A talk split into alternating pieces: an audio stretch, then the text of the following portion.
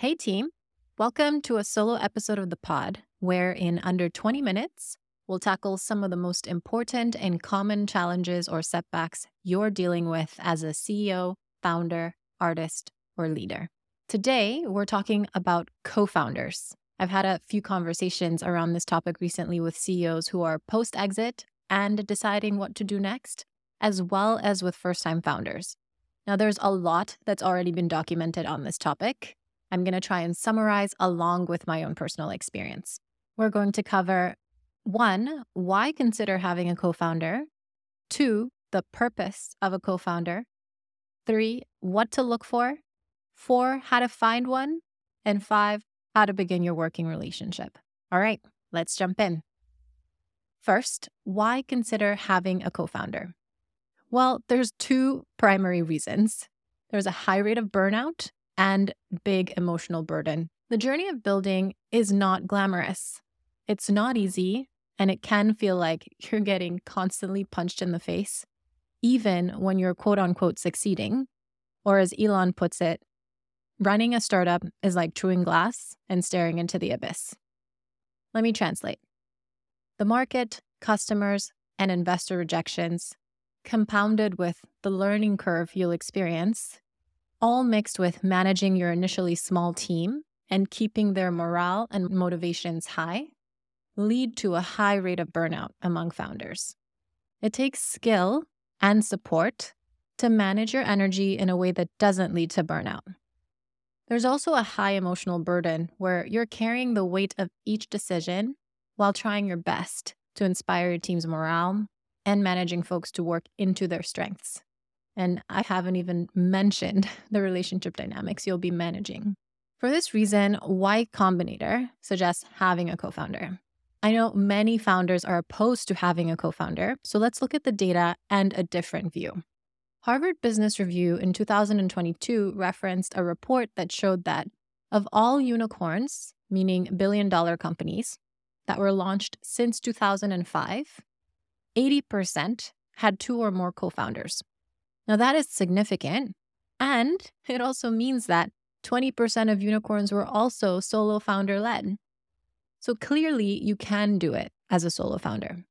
While Google, Facebook, Airbnb, and countless others were started by teams, Amazon, eBay, Zoom, and many more achieved massive success with solo founders.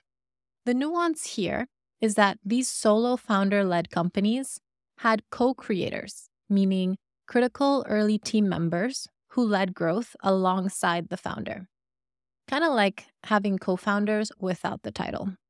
eBay's founder, Pierre Omidyar, had a $1 million payout after selling another business to Microsoft that he used to hire Jeff Skoll and Chris Agarpao early on, who played instrumental roles to the company's success.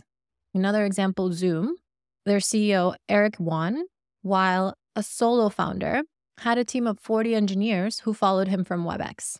Bezos of Amazon had several co creators, including Paul Davis, who oversaw back-end development and who, according to an Amazon interview, was intimately involved with getting the company started.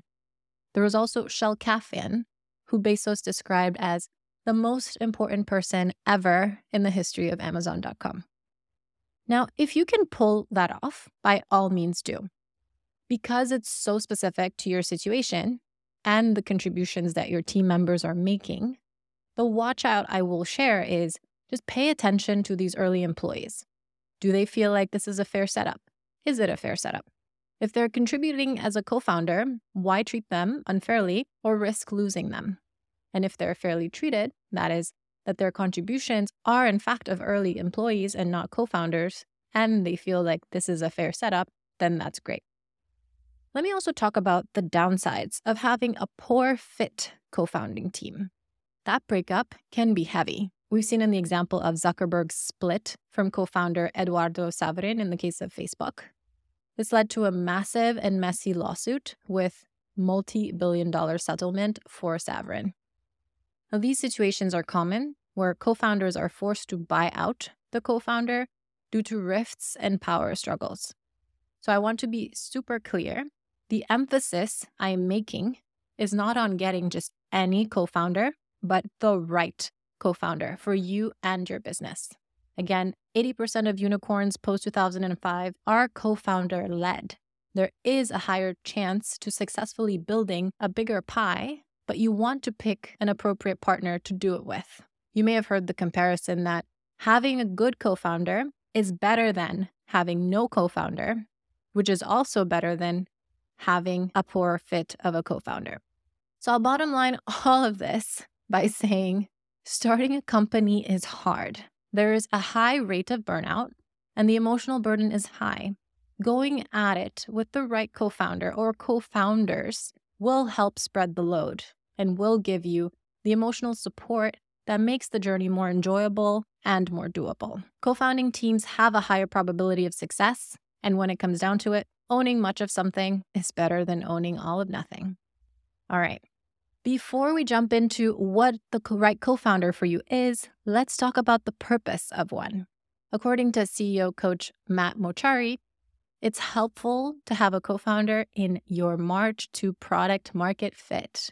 So, you want someone on the journey with you when you're in the trenches, responding to customer feedback early on. You're likely going to be pivoting and updating the product a lot. This time can be tough. You want your co founder to be in it with you here. If you're successful, the job will definitely outgrow you and your co founders. Your role right now is to share the emotional burden and support one another while getting to product market fit. The next component of that will be you will need to hire folks around you to cover your blind spots and address your needs as you scale and grow yourselves. All right.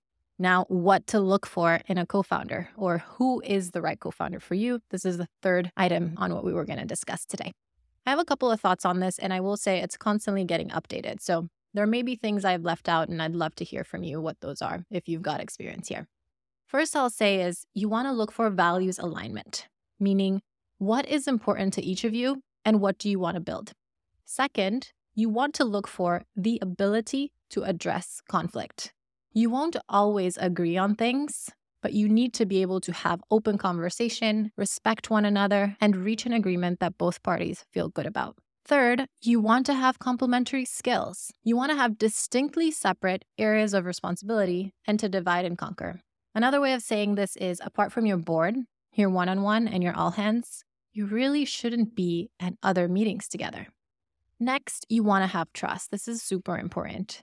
This trust will either have been built in from your prior experiences together, or if you're new to one another, something that you're consciously working on building.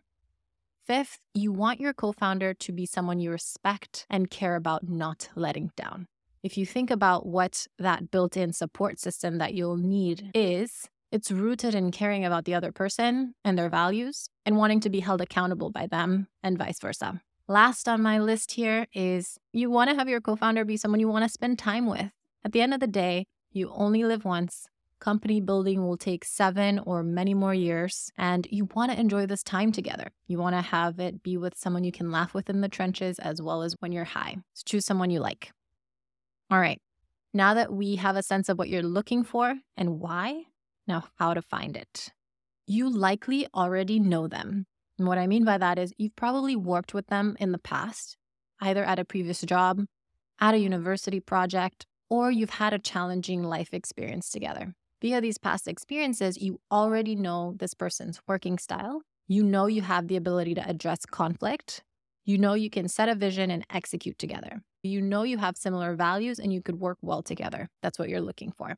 Now, if nobody comes to mind like this, you could find a co founder via introduction from mutual friends who know that you're looking and what you're looking for specifically. I recommend dating one another to explore the foundations that I've mentioned above, and even try a project out together to see how you work together. Which brings me to my last topic how to begin your working relationship. First, I think it's important to have a conversation about values. Even if you think you know what each other's values are, important to have this conversation so it's clear. And you want to talk about what are your personal values? And I have a pod episode on that. You can go check it out. Second, you want to talk about how do you want to build the company? And what I mean by that is, do you want it to be VC backed or bootstrapped? If the former, how much dilution are you directionally okay with? What speed of growth do you want to target? Does that impact the experience of building? What size of company do you want to build? As that'll also determine the feel, the people, the culture, things like that. Also, discuss what your non negotiables are. Example, do you need a certain income to care for your family? Do you have certain responsibilities that you absolutely need to take care of? These are different for different people. Is there a certain outcome you need for this to feel exciting to you to spend the next seven plus years of your life on? Are you a person who once a week needs 24 hours away from screens to recharge, to be with loved ones? Or maybe it's a quarter, a weekend to completely recharge? Things like this. So bring them up and have a transparent conversation. Next, you want to set in place culture that you care about and you want to begin to act on it today. I say this a lot. Culture is like fast drying cement, it is what you do and it starts today. So hire your first six employees to act by your company values and to really be and breathe your company culture. You also want to build trust with this co founder. If you're starting from scratch, make sure that you're investing time together to build this.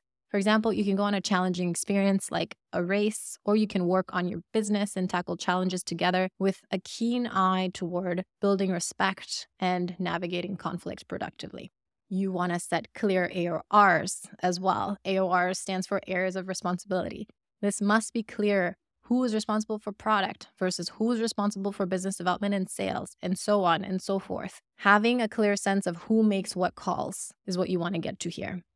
Last, you want to determine equity. Some, like Matt Mochary, for instance, will advise you to avoid a 50 50 partnership.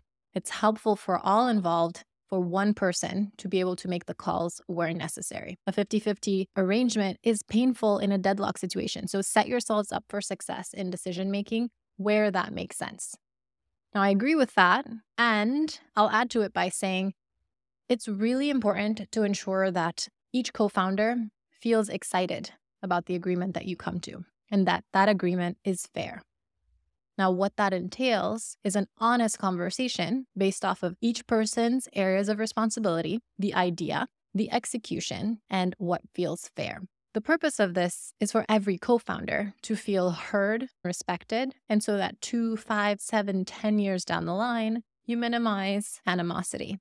It's also worth noting that you can shift the equity split potentially if you need to down the line if responsibilities change.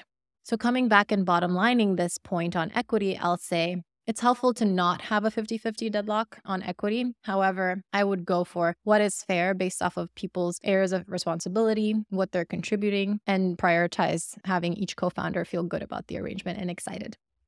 All right, those are my tips on co founders.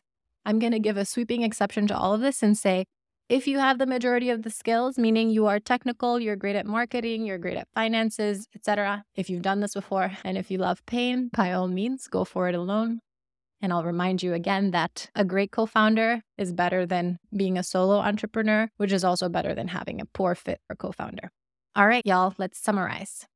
First, why get a co founder? It's more enjoyable. It's statistically more doable to share the emotional burden with someone you respect and admire who will give you the accountability, motivation, and companionship in the highs and lows of building a company. Second, what's the purpose of a co founder? They're there to get you to and past product market fit. If they add value beyond that, that's great. You will hire and grow anyway, so don't sweat this piece too too much on what to look for, someone you respect and will not want to let down, someone you enjoy, you trust, you have aligned values and complementary skills with. Fourth, how to find a co founder. You likely already know them from a prior work or challenging experiences, or you can date someone that matches what you're looking for. Fifth, and finally, how to begin your working relationship. You want to discover each other's values. You want to set the company values and your non negotiables. Build trust, set clearly defined AORs, and determine an equity split that feels exciting for all and sets your team up as well as your company for long term success. That's it, y'all. Shoot me a note at podcast at Jennifer Kamara on how this is going for you, and I'll share feedback where useful. Let me know what you would add to this and remember, you've got this. I believe in you and happy designing.